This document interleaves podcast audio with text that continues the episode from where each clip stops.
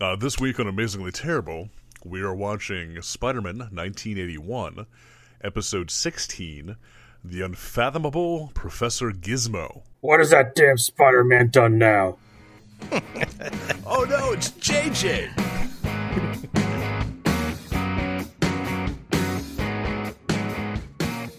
You're listening to Amazingly Terrible. Insert opening statement here. Excellent. I'm Adam. I'm Matt. I'm David. That's it. That's all you get tonight. All right, well, for uh, those of you that are just joining us, this is going to be our third Spider Man? This is our third one, right? Oh man. Um, Third Spider Man? think so. third I mean, Spider I, I think you put it right, Adam, when you said like Spider-Man's. We just can't get it up for Spider-Man anymore. Yeah. Like our relationship with Spider-Man is kind of stale. After that that very first Spider-Man that we watched, the spectacular Yeah. Spider-Man, I think, really just killed it for us. Pupilless Spider-Man. He, he basically got us soft, and we haven't been able to get it up for him ever since. So, which is unfortunate because Spider-Man is is actually like a pretty, when it's done right, it's a pretty fun storyline. And I remember having very fond memories of the 1994 Spider-Man. Me too. I love a lot of the comics. The character's fun. Yeah. Yep. but uh, our relationship has just gotten stale. You know, like it's kind of weird that we we're gonna. I think we should ask him to do some role play, but Yeah. he should just role play as an ordinary person. Oh, I was thinking like have him put on a Punisher shirt and uh, Oh, run, around, whoa. run around Hell's Kitchen. You know, Punisherizing. yeah. Just we'll we'll get him to like like really like get into one of those like toxic male, stereotypical sort of personas. Have him go on and on about how he wants to kill Nick Fury for some reason or other. I can't even remember why the Punisher had it out for Nick Fury. Did he? Yeah, there there's actually like a whole storyline where the Punisher finally managed to kill Nick Fury, and it led to this like whole power imbalance within like the political structure of the superheroes in Marvel. But then Nick Fury came back because it turned out that he just killed a Nick Fury robot. Yes. I'm sure it had something to do with Nick Fury or uh, with uh, the Punisher, Frank Herbert. What was his name? Frank Frank Castle. Frank Castle, yeah, that's right. Frank Castle's uh, uh, wife and kid getting murdered. It was he probably linked it to Nick Fury at some point in time, and that was the reason why he had to go kill Nick Fury. Hmm. I don't know. I don't know. Really, what it comes down to is comic books from when we were kids were essentially the teenage boy version of soap operas. Probably, So- yeah. like the Young and the Restless, General Hospital, people that watch that type of stuff are essentially the same as us when we were kids reading comic books, and vice versa. Maybe. Yeah. I mean, has the same completely unresolvable narratives. It's like candy for your brain. It's like junk food for your brain, basically. Mm-hmm. So It's like beans for your pee hole. it's like Blue Mountain beans, straight from the bush, right to the pee hole. Once you pop, you can't stop. Once you thwack, you can't Jack. jack. nice, Factual. so true, so true. You know, I was thinking our merch item should be a Blue Mountain Hammer. Mm, nice. like a hammer in the shape of a mountain that's blue, or a meat tenderizer that just says Blue Mountain on the side of it. Meat tenderizer. No, I don't know that. uh, Like, who's going to buy those? Who, We will, and like give them to our parents or something. I don't know. yeah, we're making we're making something for ourselves. Um, but I guess that's the point. When it, well, and it will come in a set, right? We'd actually have like actual Blue Mountain, Jamaican Blue Mountain beans. Uh, we'd have that device from the original Total Recall that Wade shot into no. his nose to rip the tracker out of his out of his sinus cavity. Weren't those? Wasn't that just forceps? Didn't he just have forceps? I, it was like a weird, like it was a Yeah. forceps device, but it was like it shot a, it like shot a rod up, and uh, at the end of the ro- rod was like a four pronged claw, like grabbed yeah. onto the uh, to the tracker and pulled it out. All we have to do is like put the bean in the four pronged claw, shove it up there, push on the button to release it, and then pull it out. I think there might be a libel issue if we sell a set. a set. like we, we would get sued by uh we get sued by the Jamaican Board of Tourism Blue Mountain for, Coffee. for promoting and then destroying Blue Mountain Coffee. We don't want Folgers on our back. It's supposed to be in your cup, isn't it? They're the they're the they're the the dark master of the coffee world. Their souls are blacker than their roast. yeah, you cross them, you don't wake up.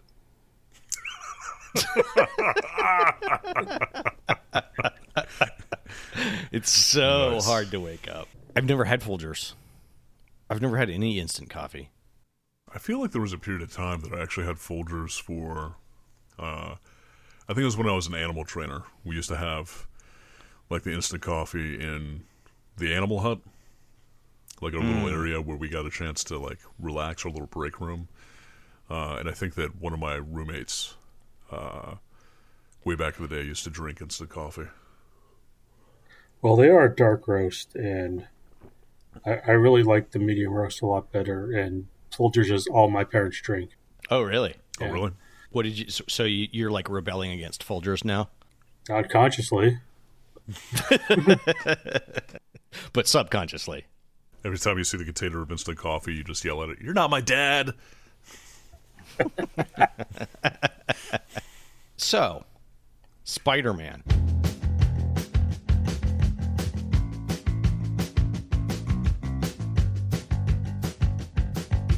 Should we get into the Spider-Man?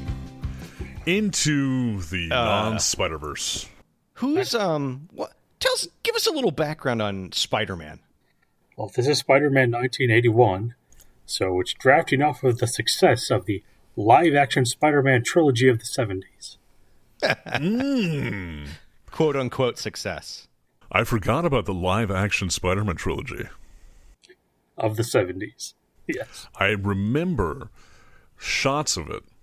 Where Peter Parker was cast to look like Christopher Reeve. Nice. Yes, yes. And wasn't it? Didn't they also Nice. have like musical numbers in it? Where like he had to like rip his clothes off and like dance around in in an apartment, and he's trying to like seduce some woman. And it was What? almost it was it was less less about the action side of Spider-Man and more about like the private life of Spider-Man. what? Love it. Am I I, am I don't getting any of that remember right, that, but that I wrong? wasn't really trying to watch it either. I've All right. never seen them. We gotta add that to our uh, to our movie watch list then. Once we Too get hard to that. torture list. to our torture To our list, list yes. of punishments. Exactly. Yeah, because we need more Spider Man on our list. I'm trying to. I've Hey, been systematically I'm trying to eliminate you. the Spider-Man. I'm, I'm putting it in now. 1970s Spider-Man. Or Spider's Man. There we go. Spiders Man. Spiders Mins. Spider's Mins? I think it's Spider's, Spiders Man. Mins. I think it's Spider's Man. I'm going to put Spider's Mins. Spider's Min. Spider. Spider's Min. Yes. Okay. Spiders Um, Man sounds sounds like the name of a spy. Uh, Spider's Man. Mans. I am Spider's Man. I will Spider's crawl into your nest and devour something or other. There's Spider Man, there's Spider Man Strikes Back, and there's the Dragon's Challenge, Ooh. which contains a lot of white guys wearing uh, Chinese clothes. Oh no! Oh no! My favorite. Oh, that's gonna have to be the one we watch, though, right? For like the No. new, Lunar New Year. Oh, jeez! In celebration of Lunar New Year, we're gonna we're gonna have uh, celebrate with whitewashing. Yeah, these all look like black exploitation movies, but without any black guys in them.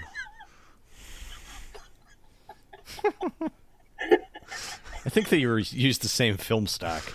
All right, so let's get into it. So, Spider-Man 1981 came out in 1981.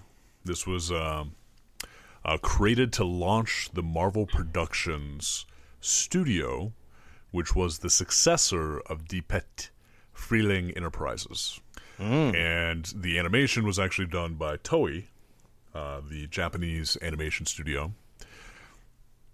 This particular version of Spider Man uh, harkened back to the John Romita Sr. illustrations of Spider Man used in the 1970s newspaper strips. And due to network constraints and parental demand, main characters, such as Spider Man, uh, were not allowed to make fists to strike opponents.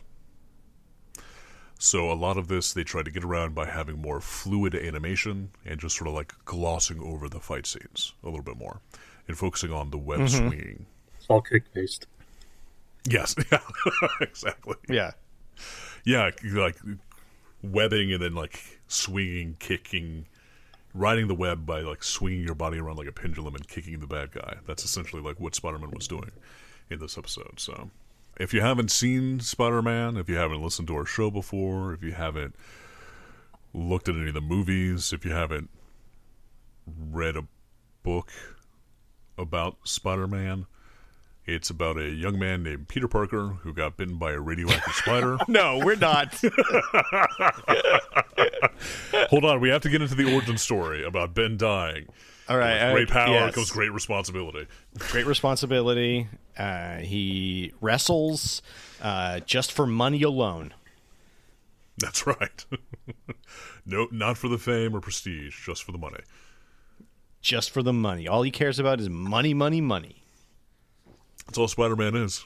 He is a geriatric file, money grubbing Uh, Capitalist. capitalist photographer.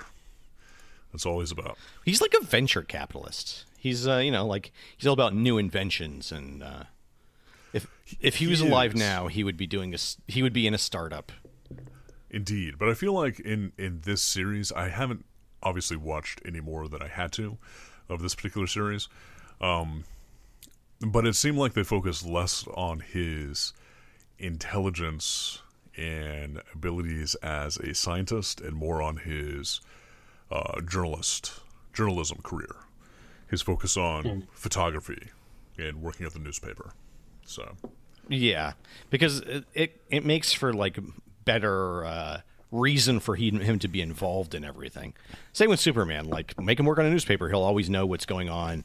There'll be people around who are going to those things. The whole world kind of revolves around what Spider-Man's doing. Was it just me, or in this one, or did you feel like his voice was kind of uh, Saturday Night Fever?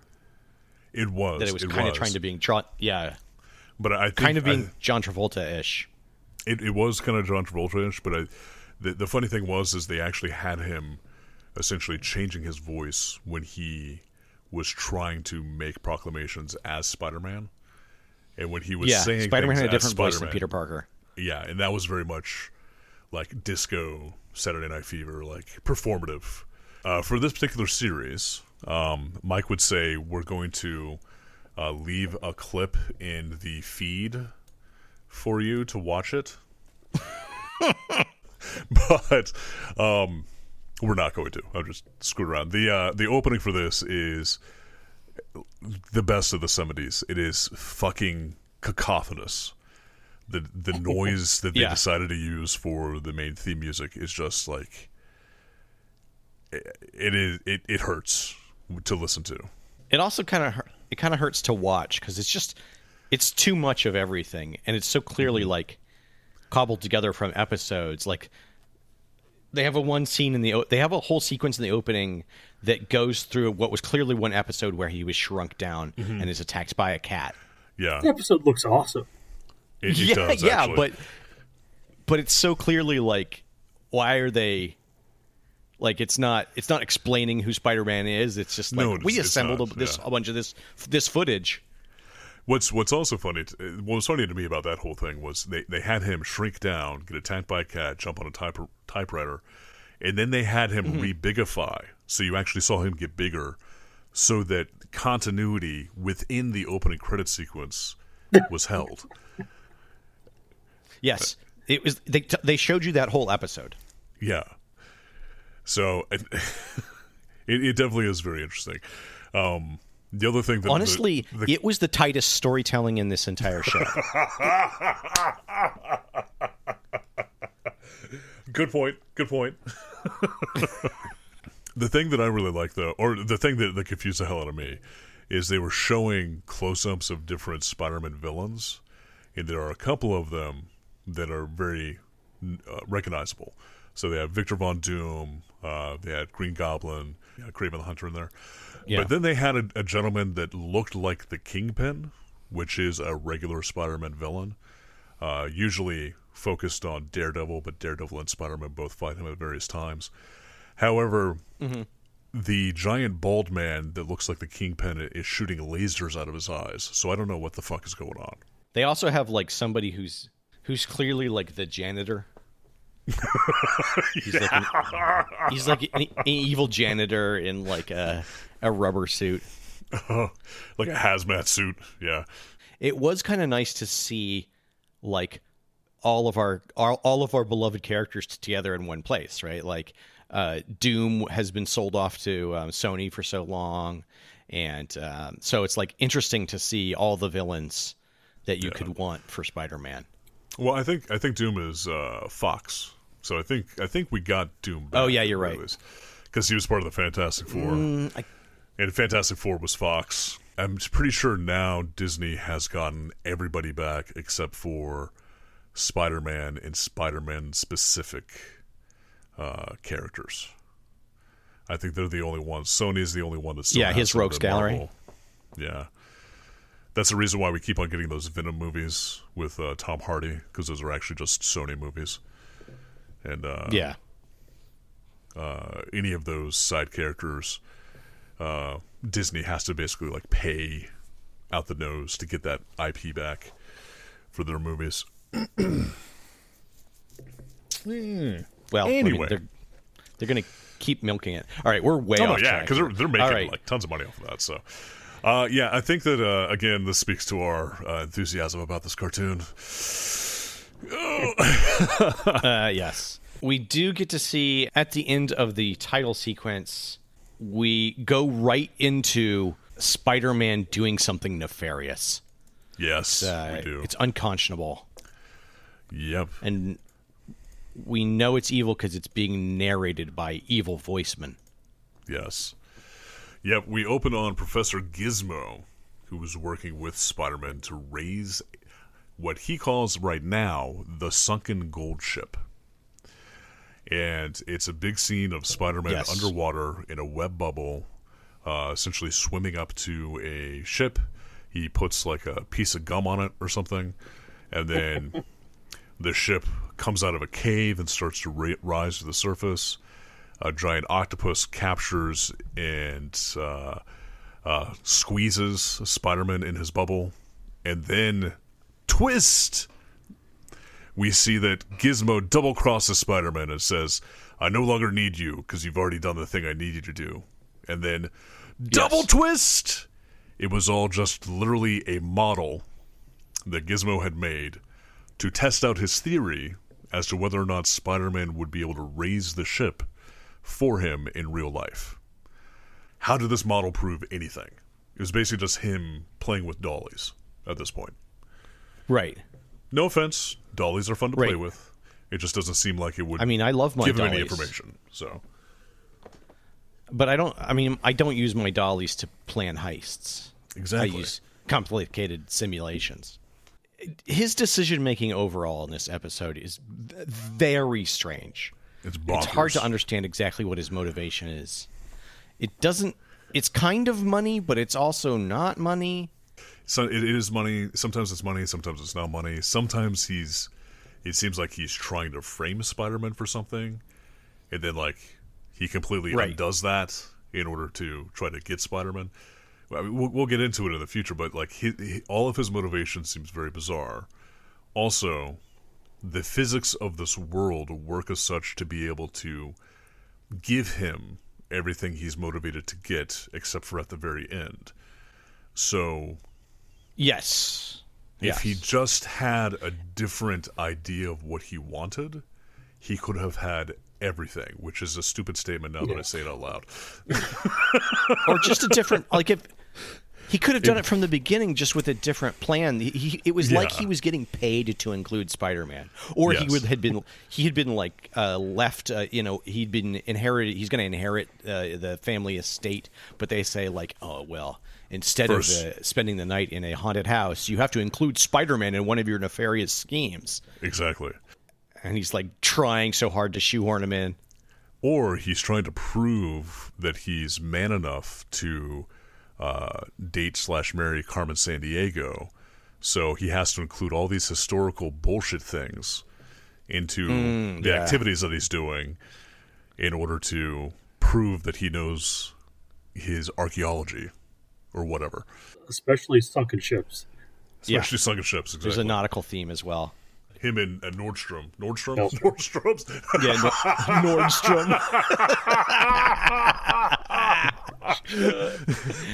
him, him and Maelstrom. Yeah. Yeah. No, no, his name's Nordstrom now. Um, his, he and, but he's definitely like a much lower rent version of, of Nordstrom. Like his Yeah. his cultural reference is much worse. It's very like, and it's all like uh, East Coast centric, uh, Americana centric.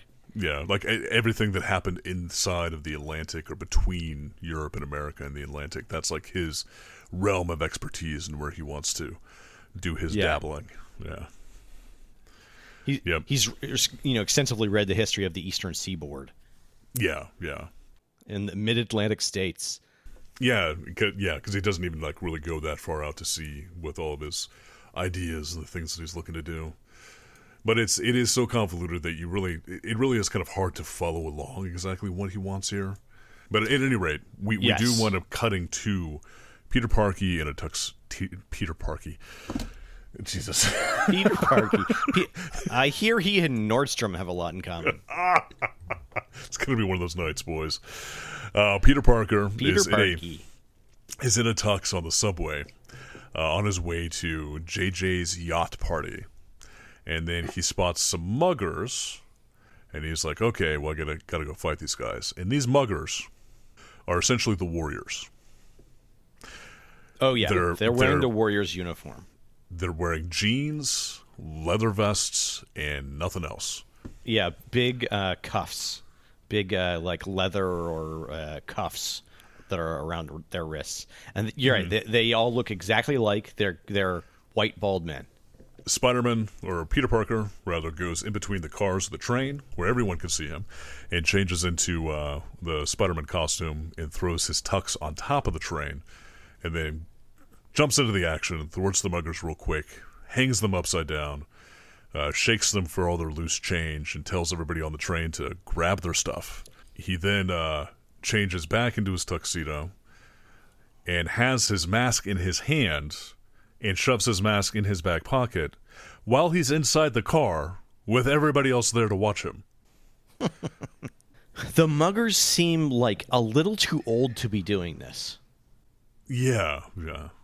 They're they're el- they're like middle aged muggers, Yeah, they are. uh, and I think that's really interesting. Like it's really sad for these guys. well, when when was the Warriors? The Warriors, I think, was like early 70s, mid to early 70s. Uh, late seventies, I believe. Oh no, early I can't even remember. yeah. I, I was just thinking maybe this is actually the Warriors and they're just like getting too old. And that's the reason why there's only three of them now. Oh, yeah. because everybody else left the gang to go get desk jobs somewhere. Yeah, So, yeah they they went into finance. exactly. Yeah. Yeah. I mean, this is the Wall Street era. Yeah. Yeah, and these guys are like, no, I don't. Finance seems cool and all, but I just want to. This is my passion. Yeah, and the real money's on the street, man. Rolling old ladies Yeah. on the subway. Uh, at any rate, as you were saying, Peter Parker steps out of the subway, doors close, and catch on the Spider-Man mask. And he stops, looks at the Spider Man mask, says, Oh no, my mask. Well, I probably won't need it at JJ's uh, charity party. And then just walks away.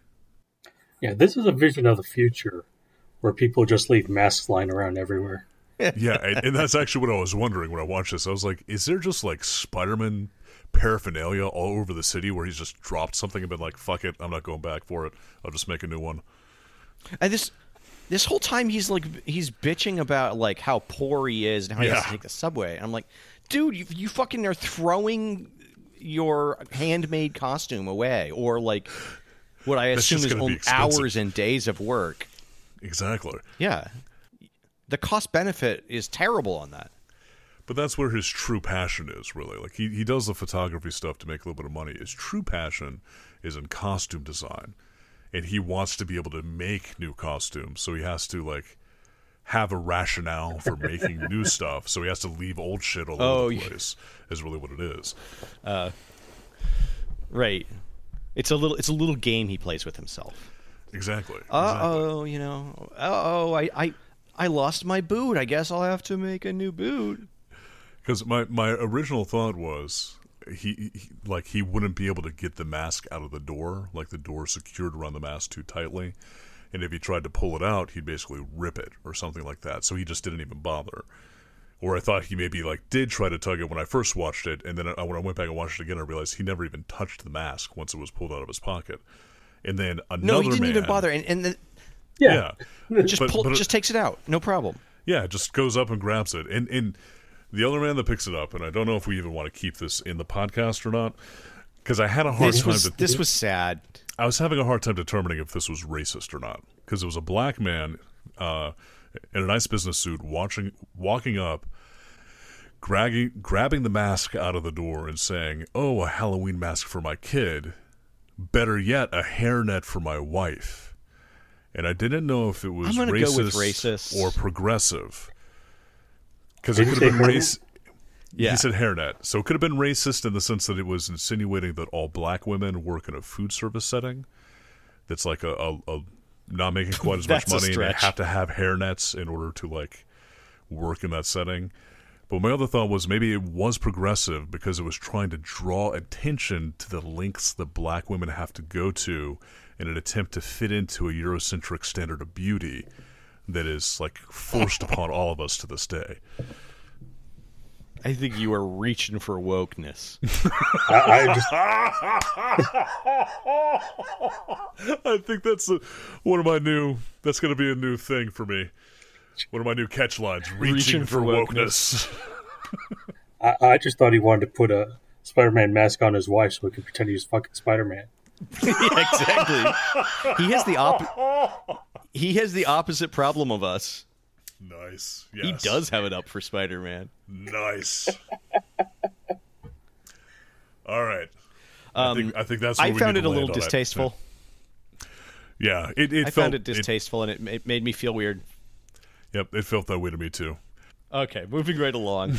they are uh, they're on uh, JJ's yacht, and uh, JJ for some reason he's doing the weirdest charity ever, which is he's collecting diamonds. Yeah, he's, he's just mugging these people. Diamonds for the deprived is what it says on a giant burlap sack that they're having Yeah. people put their jewelry into. And when I first read it, I thought it said diamond f- diamonds for the depraved, and I was like, "What the Yeah. fuck is this?"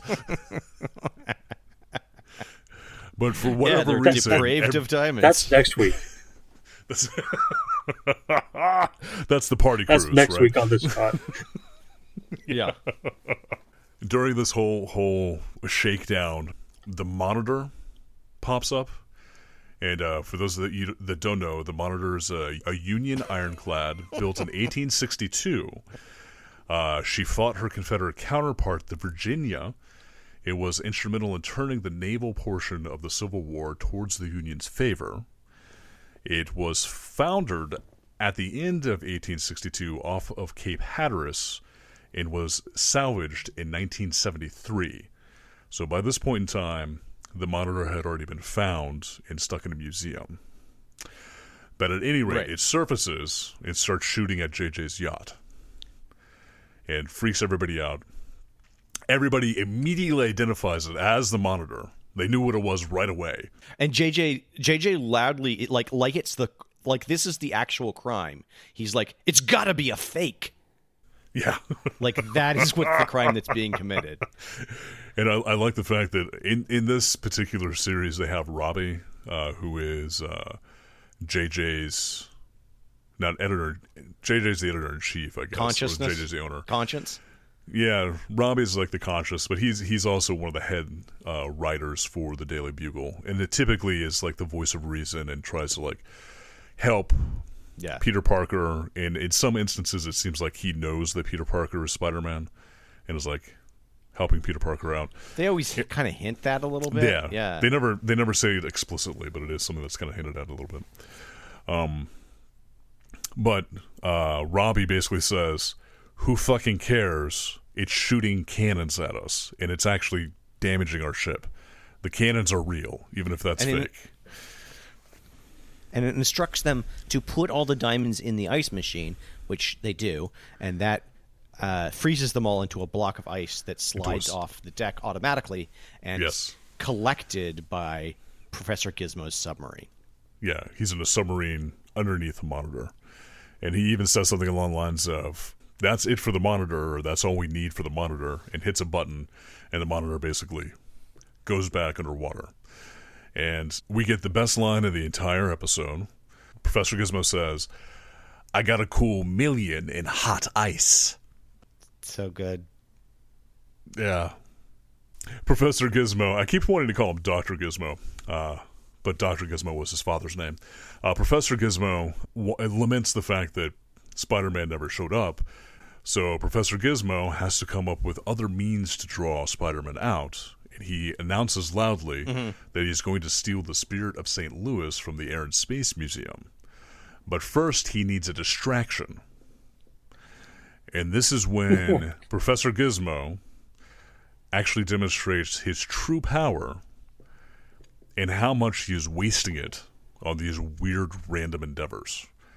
Because he uses a Yes. device to take remote control of two tanks from a military base and has them ride through DC and just start circling around the Air and Space Museum. Go to 504 and watch the newscaster's head.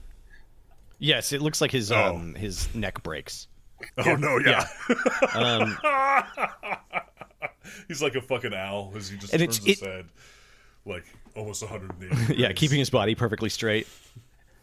Um, it sound it looks like the uh, that this works. The gizmo works differently on the tanks, and it's just like sending uh, an electrical impulse or a radio impulse or something. But I have to assume that these all work the same, and he's in he's put a small device on all of these items. You would have to assume so, but he is literally taking control of any mechanical device, not even electrical.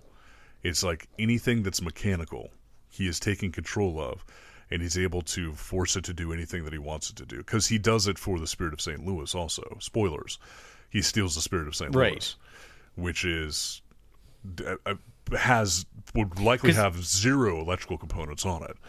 So Likely. yeah, likely. No, it I'm sure it probably has like a couple of electrical components on it, but I'm sure it has no electricity attached to it. But if if if Professor Gizmo could take control of any mechanical device from any distance, yes. which it seems like he is doing, then there is nothing to stop him doing whatever he wants to do. Right. Or just sell the technology. no, like, exactly. Yeah, if if he sold this to the to the U.S. military, we would suddenly have drone technology a good like thirty years before it actually existed. If you wanted to be a criminal, the U.S. military is like one of the most mechanized militaries. Well, it is the most mechanized military on the planet, and if he could just control a fraction of their devices, he would be able to demand whatever he wanted to. And just like Right. hold They hold hold- countries hostage, them for, hold the hostages. Yeah, sure. Hold Yeah. the world hostage. Why not? hold the world hostage. Yeah, do proper megalomaniac stuff. But anyway, And then again, like, why does he need Spider-Man in his initial plan? If he can just send a beam down, like he clearly set a beam down to get the monitor, why can't he just send a beam down to get the uh, Conquistador? El Conquistador.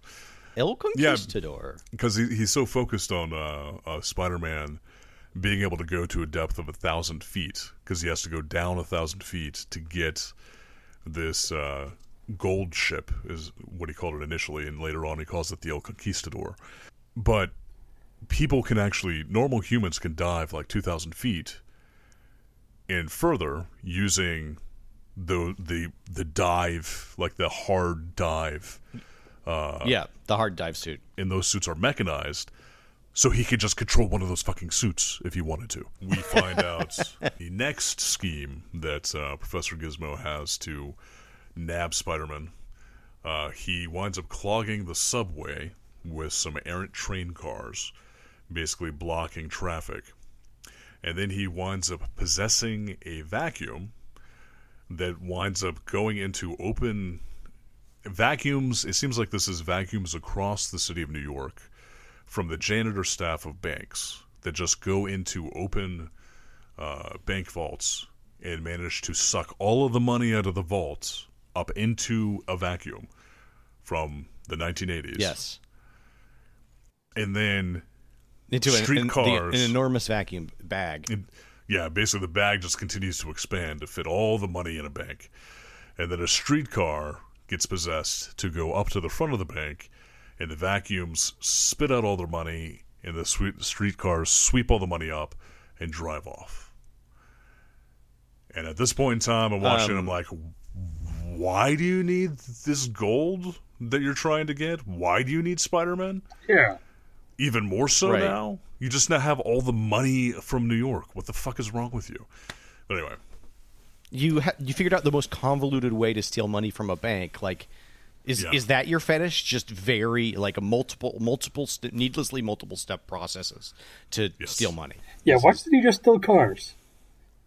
Yeah, exactly. exactly, yes. just have like a Like you- like just, too fast, four furious.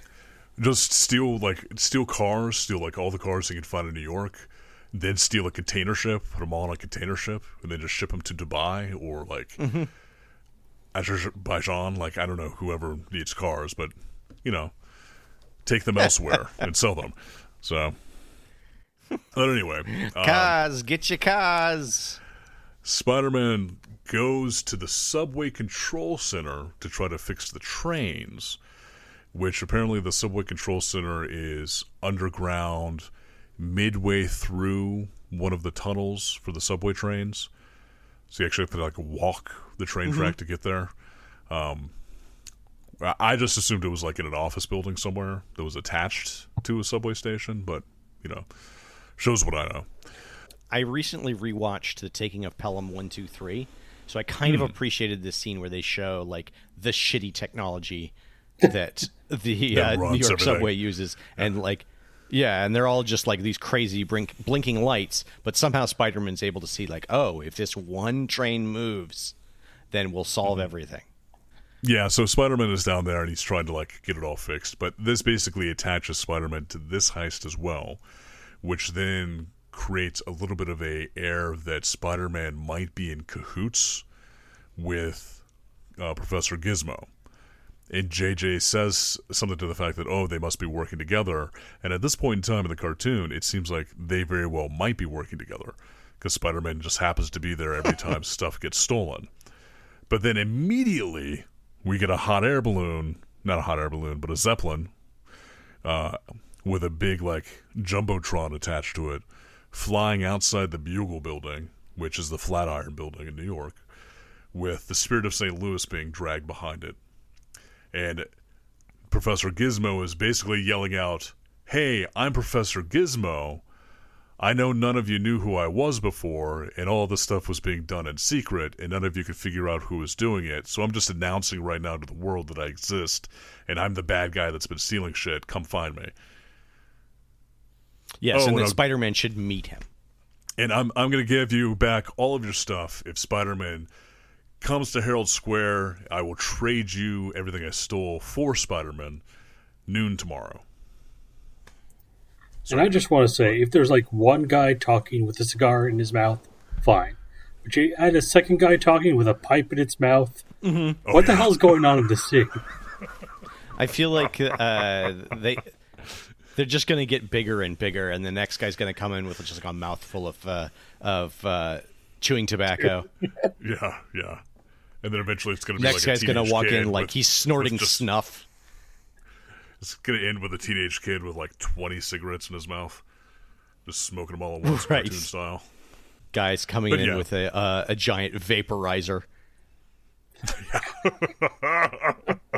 it's like, a volcano that shoots. Uh, yeah, I was, I was actually Tubes thinking of just like, smoke like into a, his body. a Darth Vader mask that's just shooting nicotine smoke directly into his face constantly. Yeah, yeah. Oh man. That sounds uh, magical. but they, the anyway, they they cut to uh, Herald Square noon the next day, and there's a fucking parade taking place that nobody's mentioned before. Yep. Well, It's just it's Thanksgiving. It was Thanksgiving the next day. Apparently it was Thanksgiving Yeah. the next day. Exactly. So there's a balloon with the head of a bear, and I just want to know why does this balloon skip leg day? Well, he's nice, nice. he floats. He doesn't really actually need legs. Now there was something that that I missed that I that I did say that I was going to go into later, and this was to prove Matt's point about Professor Gizmo having to do crazy schemes with Spider-Man in order to fulfill mm-hmm. the will that would give him his parents' estate. And it is right before, right after Gizmo steals all the money from the bank vaults. He says something along the lines of, "Next part of my plan is coming up, but first I have to secure all of the loot." And it shows all of these street sweeping cars driving into this massive mansion that is on the edge of a cliff, seemingly in like New England somewhere. And then out Yes. from underneath the cliff opens up a like port where a ship comes out of it. So obviously he Right. has already got all the money. Mm-hmm. This felt like uh, a, a Hardy Boys book location where there's a mansion, and underneath the mansion there's a cave with a boat in it. Mm-hmm. This seems like the kind of thing the Hardy Boys would, would be involved in. Exactly. Exactly. Well, that's that's who Professor Gizmo's parents were. They were the Hardy Boys after they got common law married in Vermont. They adopted Professor Gizmo. So they were leaving all of their estate to Professor Gizmo. And but they said you had mm-hmm. to you had to have some hijinks with Spider-Man first. So, Well, Tom found an egg donor. Mm, oh, God. Yeah. no surrogate, just an egg donor. Yeah. Well, no, they did. I mean, again, this is Professor Gizmo's parents, so it's got to be complicated. First, Yeah, they found an right. egg donor. Then they found another woman to be the surrogate. Then they donated sperm and had it artificially inseminated. Yes. But first, they they created a device that would split the sperm in half, so then they could fuse the sperm from two different Mm-hmm. fathers together to make one super sperm. Yes. They shrunk Spider-Man down and had him ride the sperm. That's what the opening scene was. He had to be involved. Yeah. Yeah. That's, he, And they said, Spider-Man, you you know that just like a spider, you love to ride semen. The uh, like the Amazonian uh, willy willy crawler. It's a very rare spider. Yeah, it's it's a rare spider.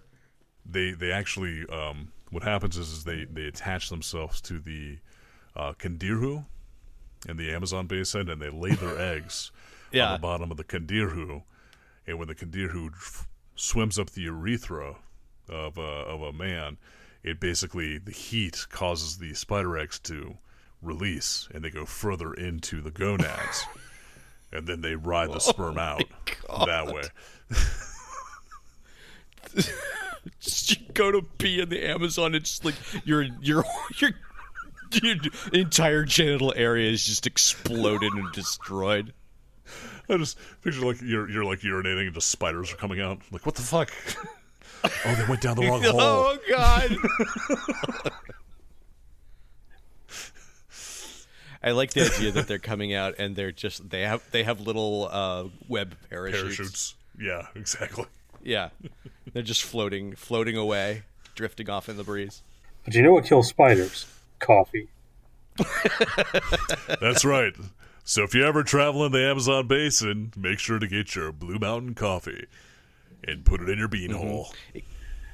It creates a natural barrier.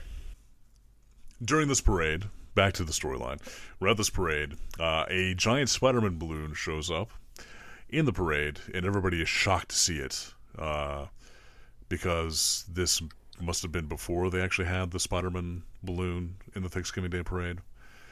But at any rate, the Spider-Man balloon winds up releasing a paralyzing gas that winds up causing everybody to freeze except for Spider-Man because Spider-Man is wearing a mask. Which yet again proves that properly wearing a mask protects you from being infected by others' gases. so wear your fucking mask. Uh, it- it's just yeah, it's just a cotton mask, guys. It's not that hard. Yep. And I like how the Spider-Man balloon is like being pushed backwards by the release of this gas. Yes. Yeah. And he's shooting it out of his fingers. Like there's no there's no reason to, for it to shoot out of his fingers. It could have been emitted from anywhere on the uh, balloon. Yeah, there didn't seem to be any ports or anything like that. But this does tell us that the gas is heavier than air, though, because as they release the gas, the balloon goes up a little bit, and the gas does go down towards the ground, hitting everybody. So, mm-hmm. so the science is sound on this one. This this this show is absolutely scientifically accurate. So, Do you think that this is where Tim Burton got the idea for the the first Batman movie? yes, one hundred percent. Because when was that first Batman movie? It was 1989, right? I think it was 1989. Yeah. Yeah, it was I late. was living late in 80s. I remember watching it in the theaters, and that was the first time I've ever watched a movie in the theaters and then wanted to watch it again the next day because it was so cool. It was super cool at the time. I remember it being the being time, amazing. yeah. Right. Yeah, Kim Basinger so was cool. so hot, and uh, uh, Michael Keaton was like a badass, I thought he was so hot. and uh, Jack Nicholson was so pasty. So hot. Uh, this was back when Jack Nicholson had like street cred. Yeah, yeah, when he was still like a badass. He was still like still riding Right. the high off of the uh, Rough Riders in uh, all those like older early 1980s, late 1970s movies where he was uh, That was like a Uh, yeah. One Flew Over that was the like a Cuckoo's decade Nest. before. yeah. Gas is coming down. Spider Man's not knocked out, so he winds up laser webbing his way up to the balloon. And as soon as he webs onto the balloon, the balloon takes off into the air, pulling Spider Man away while Spider Man is lamenting uh, the fact that he's being carried away by a balloon. But Gizmo winds up capturing Spider Man and sticking him into a giant test tube. And this is when he propositions Spider Man. And he says, I need you to dive down to put this transmitter device on the El Conquistador. And this box here would do the rest. And Spider Man says, I can't survive down to that those depths.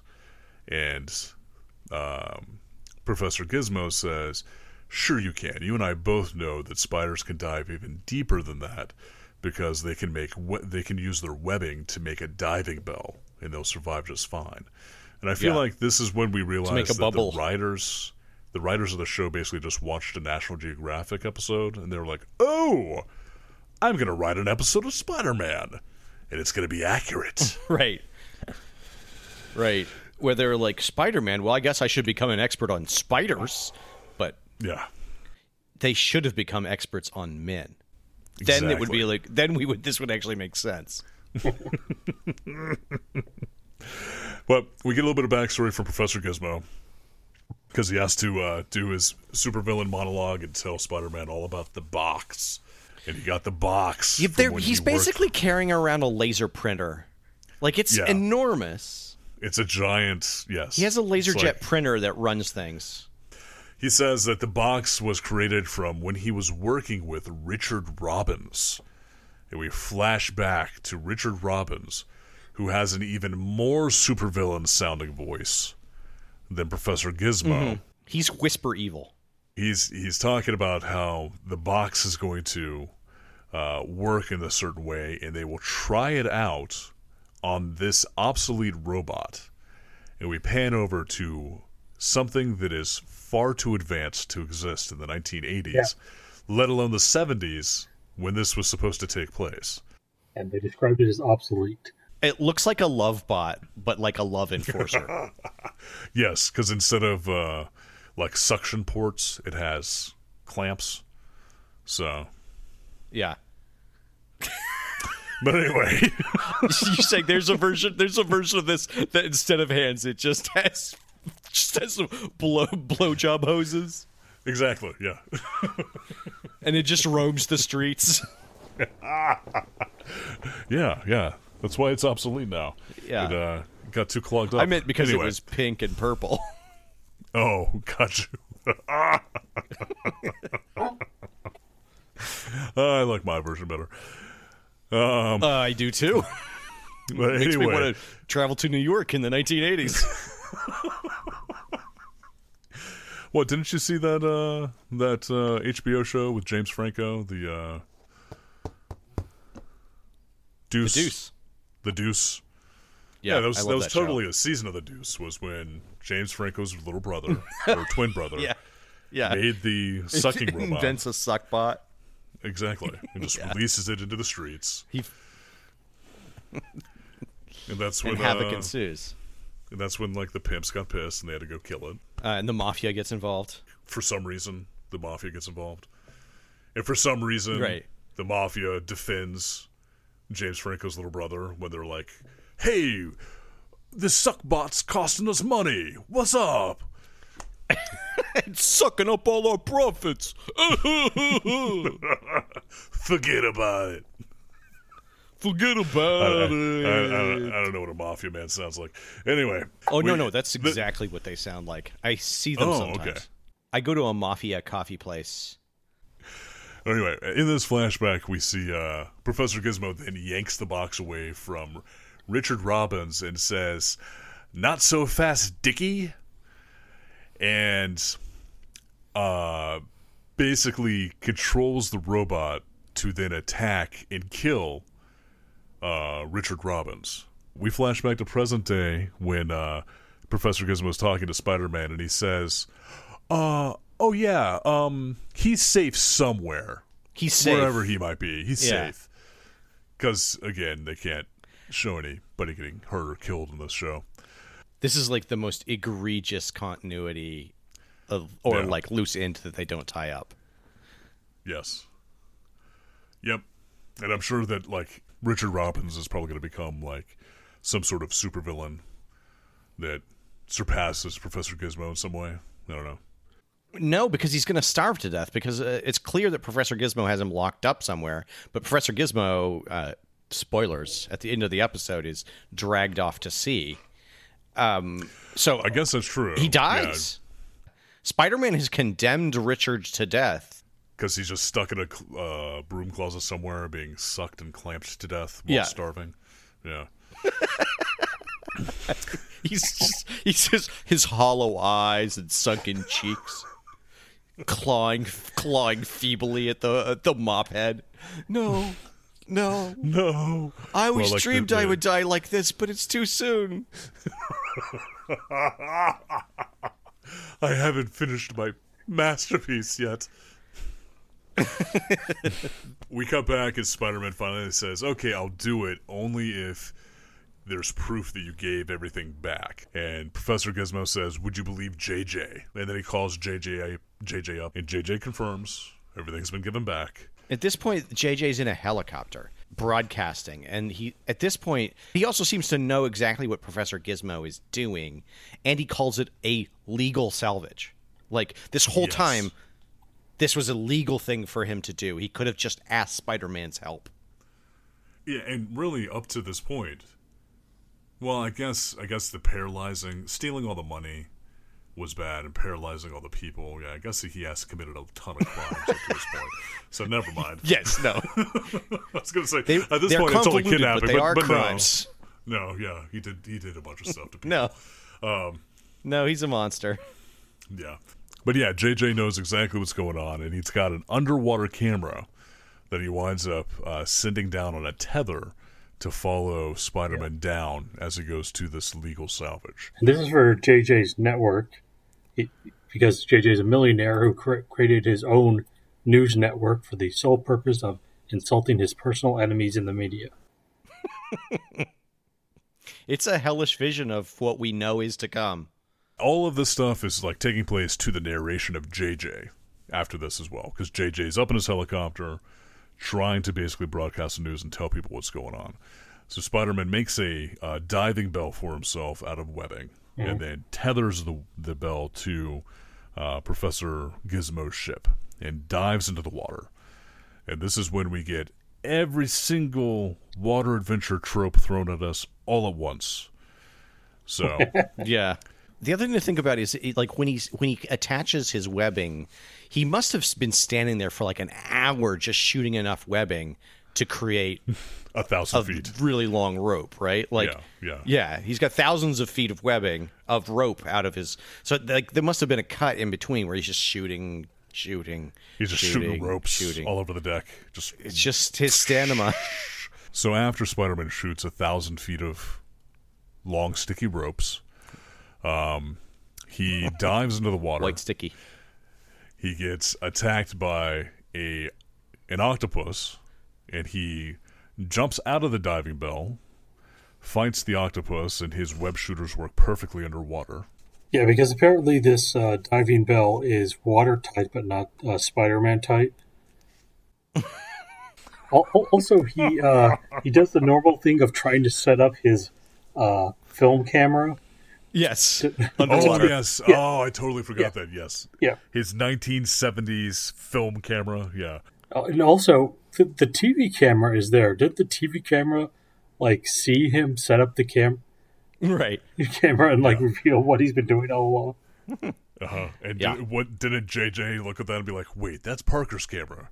Because at the beginning of this episode, JJ did take Peter Parker's camera away from him during the gala or during the uh, charity event, so that he would focus on collecting money and not taking photos. So he, he should have a knowledge of what that of whose camera that is. So Peter Parker does seem like the type of like idiot who would have like a sticker that says property of Peter Parker on his camera. Yes, but no, I, I actually had that written in my notes. I don't know why I completely skipped that, but yeah, that it as soon as he pulled his camera out, I was like, oh, I'm gonna get shots of this underwater. I was like, what the fuck are you talking about? How many kids watch this and ruin their parents' thousand dollar cameras? and also drowned. So Spider Man sets up his camera. We never see the camera again. So I'm assuming he just sort of like shot it with some webbing and then it just floated down to the bottom of the ocean. Again, he's incredibly wasteful with his things. Yes, yes. That's why he's poor. he he dives out of the diving bell, finds the octopus, winds up tying it up with his uh, with his webbing, throws it off into the distance, gets back into the bell, and then makes a comment about how he was running out of air. So the water pressure is not a concern; it's just the air that's creating an issue. Which at this point in time, I was like, why didn't she just Yeah. give him a fucking scuba tank then? He didn't even have to make this fucking bell. Mm-hmm. And if I were Spider Man doing this thing, if if Peter Parker was doing this, why didn't he just say to Professor Gizmo, "I'll do this because I can survive the horrendous depths, but give me an air supply." He gets to the El Conquistador, El Conquistador, and then a, uh school of swordfish starts swimming at him and past him, and start cutting up the diving bell. I think is what they're trying to show there. Uh, it was kind of hard to see because this is an older cartoon and it's not in the best of quality. It was a little degraded. So, The transfer is terrible. but he he he slaps the transmitter on the El Conquistador, and then Professor Gizmo says, "Great, I got it. I'm bringing it up now, but you have to guide it out by the rudder." So Spider-Man then swims out and starts like pushing the El Conquistador out. And as soon as it's free of the cave that it was in, he gets back into the diving bell, and um, Professor Gizmo cuts loose the webbing on the deck, Dun dun dun. Double crossing Spider Man. Dun dun dun. Yeah. Uh, I wish there was some sort of foreshadowing that that helped us to understand that was going to happen. Yeah, like maybe Professor Gizmo talking it out and actually playing through some sort Yeah. of scenario like this with some dollies. No, no, Benny, we need some sort of diagram. or diorama. This this guy's a scientist, right? What do scientists use? Well, scientists use modeling. Excellent. Get some models in there. Set up some dioramas. Yeah. Put in there some doll. No, no, no. Models. The, the modeling is usually like computer models. Yeah, yeah. Who use computers too? They'll be in the background. Don't worry about it, Benny. We got it. We got it. Don't worry your pretty little head about it, Benny. Damn. Poor Benny. Is Benny getting harassed? I think so. I think so. Ben, Um, Yeah. He's clearly getting bullied. Then we get more more of uh, every Spider-Man's underwater adventure and we fight a shark. underwater shenanigans. Yeah, and see this is this is when Yeah. and I didn't mention it earlier, but this is when we kind of get into like a weird where are they question because in the very beginning the um, charity yacht event was taking place in the Chesapeake, which is a fuck long way away from New York. So they had to be like New out York, on that boat yes. for hours to get down to Chesapeake Bay, to the to the point of Cape Hatteras, even where the lucid, where the monitor was supposed to have been sunk. So Well, That would have been- It might be that uh, Professor Gizmo like timed it out and and dragged the uh, monitor up there, or or drove it up from the Chesapeake Bay because after that, Spider-Man no. has to get on a plane to go to go to to, go DC. back to DC. But no, it doesn't because they even Yeah. mention that it, it was in the Chesapeake Bay. The newscaster said it was from the Chesapeake Bay.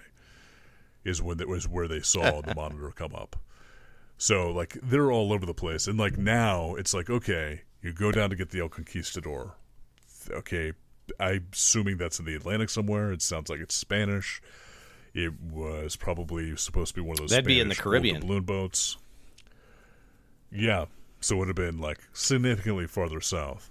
But then they have a great white shark come in here, which are really only found off of the coast of uh, Cape Hope, down in South Africa. so like, where the fuck are you? Did this was this like a great white just just escaped from the zoo? Like what happened? They did limited research. They limited. They just researched weird old sh- uh, boats, basically. Yeah, yeah. well, and not even properly too, because as as I mentioned to you guys before we started recording, the El Conquistador, the closest ship I was able to find online, was a 1755 line ship that was built in part of the Spanish Armada, that was then captured in 1762 by the uh, British Navy, and which then went into service for the British military, and it became the HMS Conquistador, and it was essentially a 60 gun gunship. It it wasn't a transport ship, Yes. and the the ship that they Well, pulled in out this, of the water they show the was like a- Conquistador. yeah, Yeah. it looks like a Mississippi steamship. exactly. Like uh, it looks like Yeah. something Mark It's got a Twain big would write wheel in about. front. Yeah. Yeah. Great white shark shows up. It eats the camera, JJ's underwater camera. So now JJ can no longer see what's going on. Spider Man hides behind some seaweed, and the shark swims away from him, and he makes a comment about how stupid sharks are. And then we pan around the seaweed, and it's revealed that Spider Man's actually standing inside of a giant clam. So we have to have the giant clam trope mm-hmm. here, too. He swims out before the clam has the chance to bite down on him. And by this point in time, the diving bell has already been shredded by the great white shark. And this is when he gets the best of the great white shark, attaches his webbing to it, and then attaches the webbing to the shark, to the El Conquistador. And we cut to the top of the El Conquistador where we see um, Professor Gizmo step out onto the deck. And the great white shark essentially rips the very front of the ship apart with uh, Professor Gizmo sitting on the ship, basically being pulled out to sea, and then the the both the submersible that uh, Professor Gizmo was driving around in, and the remaining portion of the El Conquistador sink at the same time, creating a maelstrom. Nordstrom. Yeah, it creates a Nordstrom, cre- rack. creates a Nordstrom rack. and it- and uh, Spider-Man like, I can't escape the deals. I can't. All I came in for was a belt. Because as you know, he need he needs new clothes. exactly. Yeah. Exactly. Nice. So at, at, at this point in time, uh, Robbie, who's in the helicopter with JJ, convinces JJ that he should save Spider Man because he's on camera and it would look good if he were to save Spider Man. So JJ acquiesces. They get Spider Man up onto the helicopter, and then uh, Robbie takes a photo of JJ looking very confused and scared by the fact that Spider Man's in a helicopter with him. And then they fly back. And we get a button to the episode where JJ is basically being abusive towards Peter Parker, complaining about him not getting shots of JJ saving Spider Man, and Peter Parker uh, promising that the next time JJ saves Spider Man, he will be there to take a photo. And JJ goes, What? I'm never saving that web slinger again, or something like that. And then cut to credits.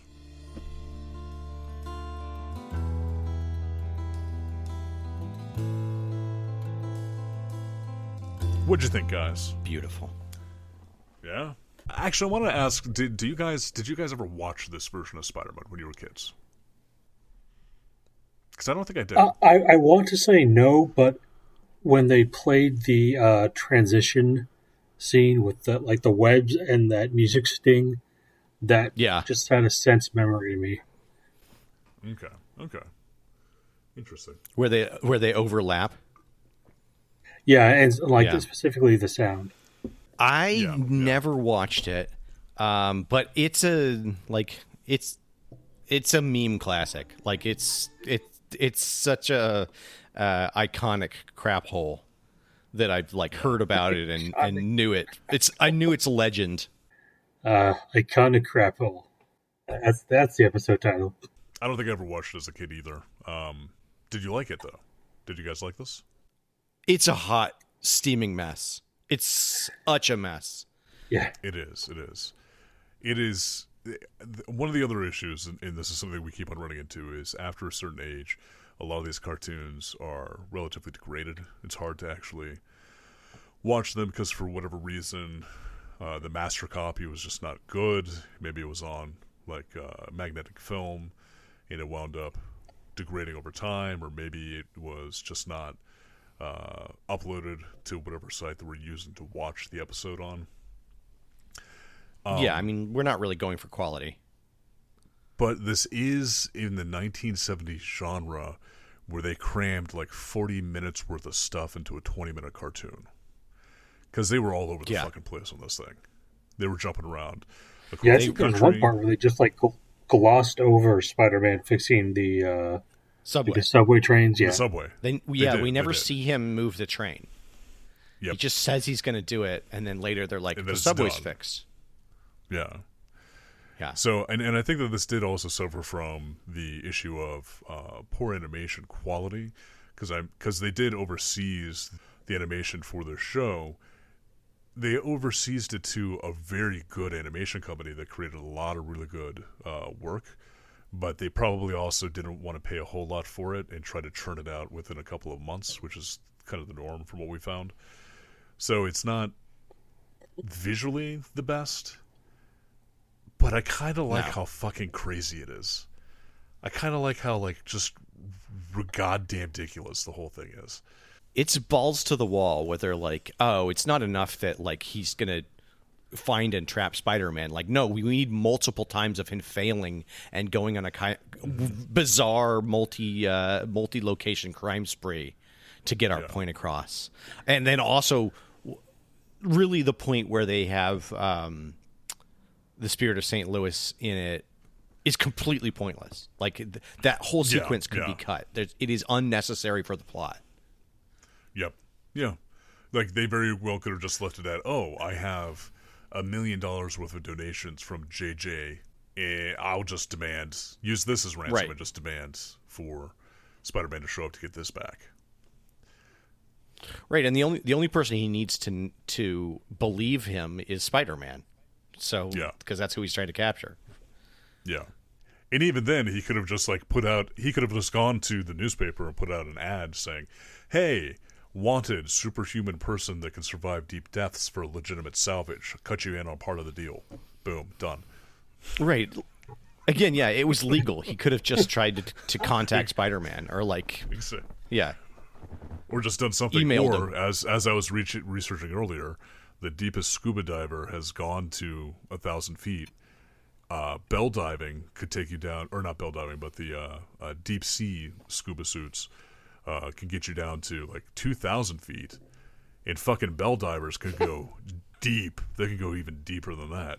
So Yeah. they can ring my he bell. could have he could have just hired like a undersea construction team or even like a guy because he has all of the equipment himself he could just be like hey i just need somebody to go down there here's all my equipment just use what i got i just need to pay you for your time so Well, he's got all these crazy devices. Uh, He's got a robot. He could have had an autonomous drone. that's Like true he could have taken the sex robot away from Dicky. yeah. and just sent that down there. And that could have Yeah. just put the, the device on the side of the the El Conquistador. Jeez. Yeah, I mean, he just. I mean, a little bit is it's like a Rube. He does. He can't reassign the assets. Like he's got this Rube Goldberg device where he's like, "Well, I can't use the suck bot. It's keeping mm-hmm. Dickie quiet." What'd you think, David? What are your opinions on this? I don't think there's a lot of creativity in in the series, but I really do want to see the episode where he shrunk. He's like has to jump around on a typewriter to, to spell out something. Nice, nice. Yeah, because like like the undersea adventure in this one, you know you're going to get every shrunken trope. It's going to be you know uh, the Honey I Shrunk the Kids, uh, you know the Incredible Shrinking Man, you know it's all of the uh, I'm a tiny creature tropes will be crammed yeah. into that episode. Yeah, and, and it'll be like a, an hour worth of those tropes in 20 minutes. Just throwing them at you rapid fire. Yeah. Yeah. And I, I hate to say it that I agree with you, Adam, is in that uh, I want to eliminate all the Spider-Mans, but there's so clearly like horrible rancid meat for us to feast on here. There's there's a rotting carcass of that shark at the ocean floor that we need to attach our uh, our lamprey suck mouths to. Wrestle off some comedy gristle. Okay, so should we do like an official vote for it?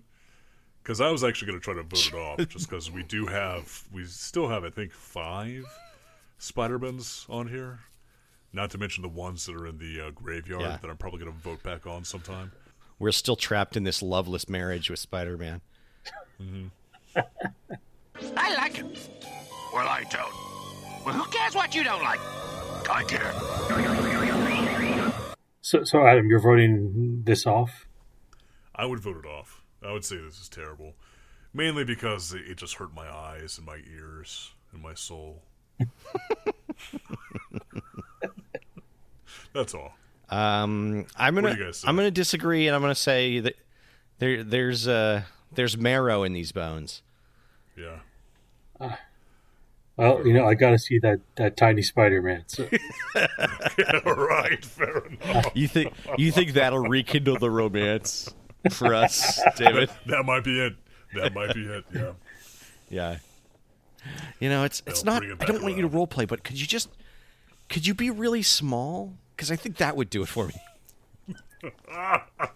You, to be you. Don't do any funny voices or like put on a different outfit. Well, mm-hmm. put on that outfit. You put on the one you wear. Yeah, that's You one. know the outfit. But just get Yeah. smaller. Just shrink down. in here, Just hold this coffee bean. Yeah, hold this bean and just climb right up in my bean hole. now we're gonna play Avoid the Hammer. Also, why don't we have why don't we have the uh, the Japanese Spider Man on here? the Spadora Man, where he has the giant robot that he rides. I'm going to add that to the wait list. Mm. You do that. We need like, just what we needed more Spider-Man. Adam's Adam's like the boyfriend where he's like, I think we should see other people, and you're like, no, I refuse. No, I'm I'm like the boyfriend that's like, I think we should see other people, but they all need to look exactly like you. You're right. I think we should see other people. I'm going to see your sister. God. So, so Matt, Yeah, would you let your child watch this? I'm going to have to go with no. it's it's garbage, and there isn't a single female character. What about that old lady that was getting mugged? She doesn't even appear on camera, and there's some scenes in there that feel a little questionable in terms of their race relations. So I'm going to go with no.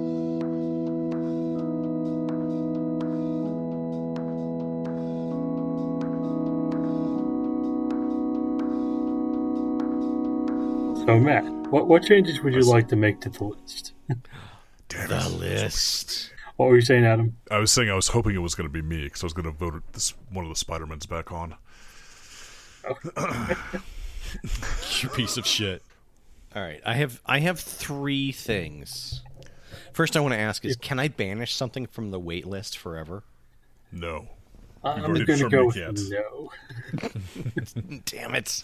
Um, so I was thinking that either I would add in uh, Hulk Hogan and his amazing wrestlers, hmm which sounds really, really bad, Yeah, it does. or Row 66. Uh, I want to get rid of the show called Gargoyles. What? what? what? You asshat. you ass. You know that's not going to hold up. You know somebody's going to be putting that back in. You know, in like 20 years from now, somebody's going to be reading through the list, and Derek's going to be like, oh, we didn't watch mm-hmm. Gargoyles. I got to put that back in there. This will be the. Jackass. I'm hoping this is the one that ends the podcast. Well, Matt, you uh, you have the next two redemptions. So Okay.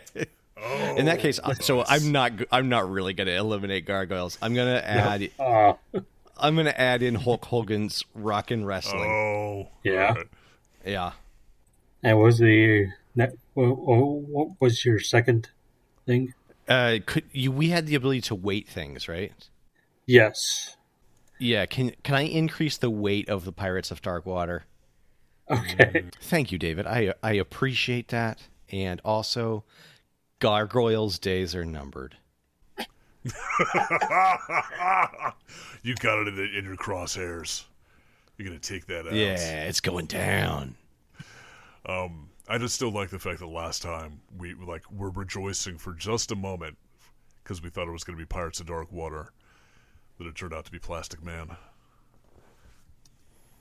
I'm honestly a little more excited about Plastic Man because I've never seen it and it sounds terrible. Yeah. Um, Pretty sure. I'm, I'm trepidatious because I have such fond memories of Pirates of Darkwater, but I know it's garbage. Oh yeah, yeah. I, I think I tried watching it again in like 2010, 2012, sometime around there, and like I think I watched like three episodes. I was like, oh really? I used to love this thing. It's gonna break our hearts. It is. It really I don't know if I can take that after Spider Man. what is what is up next for us, David? I think I should roll. We want cartoons 26 hours a day. Yes, All right. roll them bones. Find Big- out what we're going to be watching big monies. next time. Big monies, no whammies. Two seventy one. Ooh, we're going Two up, right? seventy one. Mario Next Brothers, size. bitches. What? What? Yeah, that's two seventy three. Two seventy Damn. was uh, M and period A period S period K. Why is there not a period behind the K? I'll fix that. I got it. Don't worry, guys. I got it. Perfect. All right, it's fixed. I like the idea that it's not a proper acronym. It's just mass. Oh, first off, it's going to be episode 51. Nice. Ooh, episode fifty-one. In our sweet spot, Perfect. right when they're tired and weak. yeah, right. They're about to be done. The pin ultimate. Yeah. Yes. Yeah. They're when they're phoning in every part of the show. Uh-huh. That's where our bread and butter lies. All right, that's that is going to be you, Adam. Oh no. Ooh, nice. Oh, Damn, Adam. Excellent. On a future episode of Amazingly Terrible, we'll be watching Mario Bro- Super Mario Brothers Super Show, uh, episode 51, star Koopa.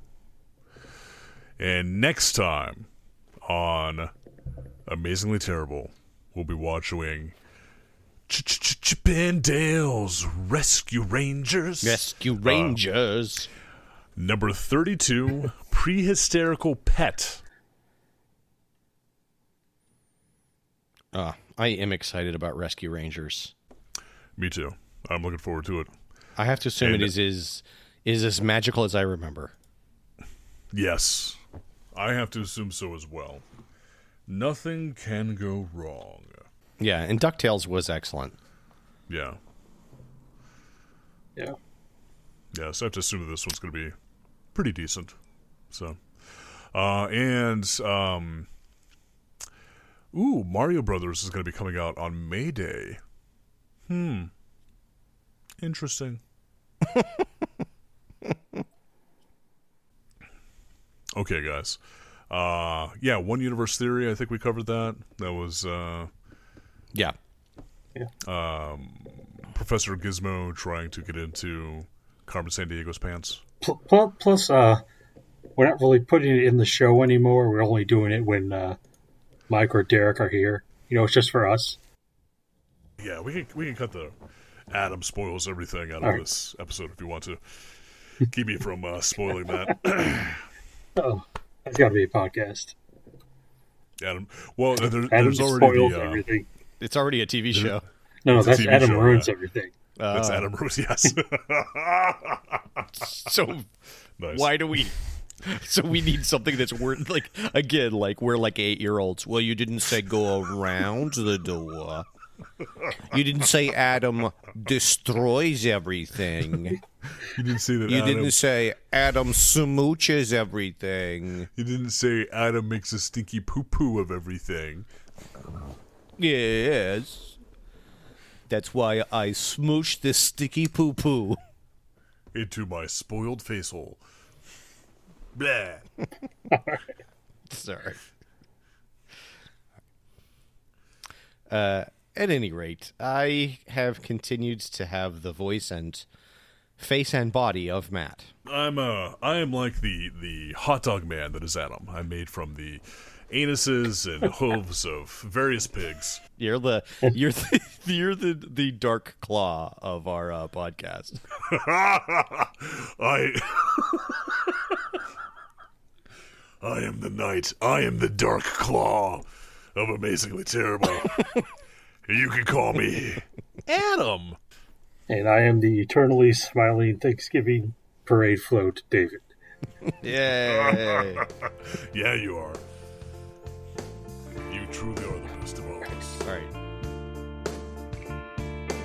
right. Amazingly Terrible is produced by David and Adam. Music by Josh Woodward. Send your email to monotonouslyterrific at amazinglyterrible.com.